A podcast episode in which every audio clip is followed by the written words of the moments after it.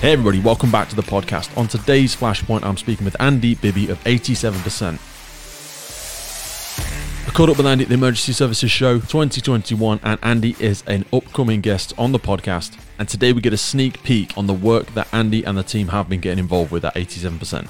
Today's Flashpoint was brought to you by the wonderful William Wood Watches, the makers of those beautiful watches made from upcycled fire service equipment. So without further ado, let's jump in and take a listen to today's Flashpoint. Andy, you've just said loads of stuff there that's absolutely fantastic, and I wish I'd have already started recording it. I know it's something we're going to have you and 80% on the podcast properly at some point soon. 87%. But I wanted to, to ask you again. So, you guys have brought out a fantastic paper with regards to mental health, mental well-being Yeah. within the emergency services sector and how it's affected. Before we just came on there, we were speaking a little bit about. You were saying how it needs to be data-driven, Yeah. and ju- just reiterate that for me. Just explain that for me. When we started the organisation, Yeah. we were we looked at and said, okay, mental well-being within society needs to improve, and we believe the, the, me, the Peter Drucker um, piece is if you can't measure it, you can't improve it. Yeah. So if you want to improve it, you have to measure it. So the first What gets thing we measured did- gets done. Yeah, exactly. All of that, and, and so where Haven't we already got some of those mechanisms in place though? Because when I hear that in some of my older companies and stuff like that, engagement surveys, stuff like that, isn't aren't those the mechanisms? Are we just not leveraging them right? How much of a bridge is it between that and mental well-being? I What- know the engagement Yeah. perhaps is more business focused rather Yeah. than individual focused, Yeah. but Um, well, when you look at engagement surveys, even well-being surveys, what you're looking at is how could we support you more? These are very general questions. What Okay. we've gone down is we have seven dimensions, 35 sub-dimensions. This is a clinically valid, holistic measure of the individual because I look at it and I say, look, if you're going on a diet, mm-hmm. on day one, you step on the scales. yep, That's what you do. But when you're looking to improve your mental well-being, how do you do a from and to? Yeah, how do you so know we have a clinically valid measure, 35 subdimensions of your life. It gives you a very holistic view. We can then take that data, aggregate that up, and our aggregation limit, uh, limit is 25. Okay. That allows us in a large organization to get very granular. Most of our clients are doing gender, uh, comparing gender, they're comparing age groups, they're comparing seniorities, Yeah. they're comparing locations, and it means that you can actually get a really good view on the organization. That data also then allows us to benchmark, so I can say, okay, well, uh, our work in this sector of society is better than this sector, and therefore here are the areas. So once you've got that benchmark and that data, you have everything that you need. And actually, it was the chairman of uh, Barclays who said, if you don't have data, you don't have anything. Yeah. Because you don't know what to do, you don't know where you are. Is there a strange paradox as well, though, in the fact that we're talking about people here, in the specifically in the emergency services sector, looking at fulfillment, engagement, you know, personal health, well-being, and f- satisfaction in our jobs? Yep. Historically, from the data I've looked at, for the emergency services, you tend to have a bit more of that. Sometimes people can have a greater connection with the purpose of what they do. Yep. But the paradox that I'm alluding to is the fact that because we're publicly funded, Yep.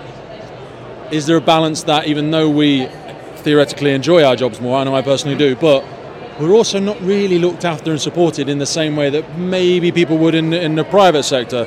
Do we kind of use the fact that, oh, you, you love your job, we know you don't get paid enough maybe, but you love what you do anyway, yet the hours, the, the Yeah. sleep, the mental stress, the trauma, Yep. um, you know, how, how Yeah. have we missed that balance, if I'm saying So, that right? in, in the data, we saw two things. Okay. 92% of people who work in the emergency services sector love their job. They are proud of the work they do. That's why they stick it out.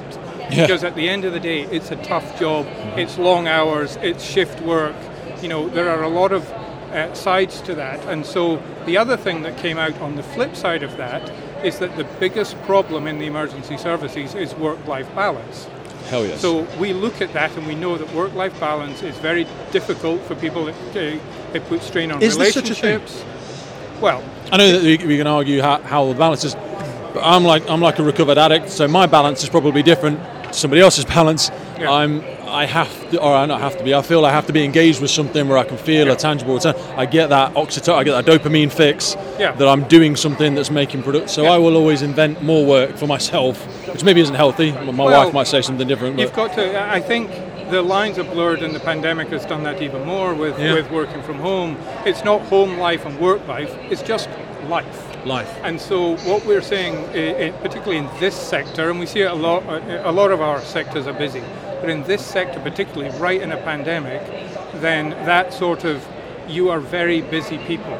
And this is where I think if well-being becomes a, a thing that your leadership says, well, you need to take an hour to do this, or you've got to find half an hour to do that, that's when it starts to become a chore.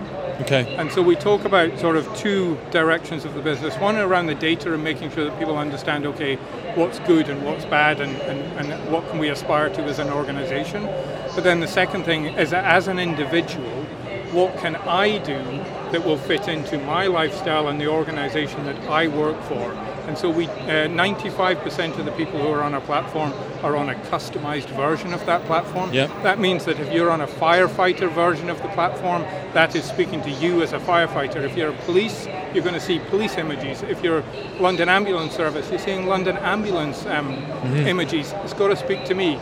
Secondly, it needs to fit into my life, and this is why I love the five a day and the 10,000 steps, because with five a day, I don't add eating vegetables to my to-do list. No. I'm eating anyway. Yeah. I just make a slight It's a slight exchange, yeah, yeah. 10,000 steps. I don't add walking to my No. day. I'm walking anyway. Yeah. I just say, okay, instead of taking the lift, I'm going to take the stairs. That is a beautiful thing. Yeah. And it really works. And so the volume. It provides a small sort of incremental Yeah. change or a subtle change, as it were, rather than a jarring. Yeah.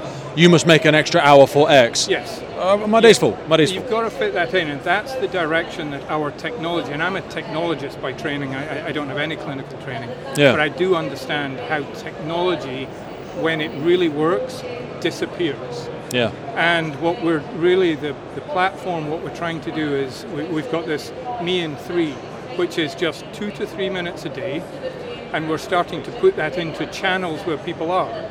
We're going to be releasing that in social channels. So. I, I take the same analogy.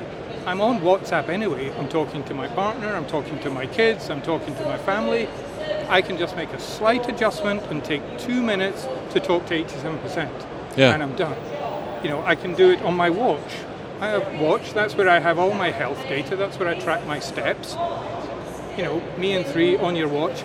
I just need to do two to three minutes. It's these little things. That's what's going to help very busy people. Not, hey, you need to do half an hour of meditation before you go to work. I don't have time for breakfast. Yeah. I ain't doing no meditation or mindfulness or anything else Yeah. you tell me. So we're really trying to get that in and making sure that we understand the audience we work with. So I know we're gonna you're gonna get together properly, and we'll have a, Mm. a full chat about all of this and the great work the company's doing. But for the interim, for people that want to go have a proper look at this study, I mean, where's the best place for them to go? Where's the best place for them to get a hold of it? Yeah. Have a good read, get familiar with it before we do our episode Yeah, together. you can go straight to our website, uh, 87%.co.uk, um, and, and you just give us a little bit of information, just give us your email so that we can send you the, the digital uh, copy of the report. And um, we, we hope that while there's some hard hitting numbers in there, we try and really talk about um, what's the next steps. How Yeah. do we really start to improve this sector of society, which finally, I think, at least everybody's recognizing how important it is at this, at this time. It's a very digestible document as well. I've, I've read it. I'm not highly, highly educated individual, but it I. makes sense to me. It's not a really long document, and there's some great, bold, standout takeaways and some really actionable steps that people can pick up and sort of do straight away. Yeah, perfect. Beautiful. Thank you, Andy. Thank you. Appreciate it. No problem.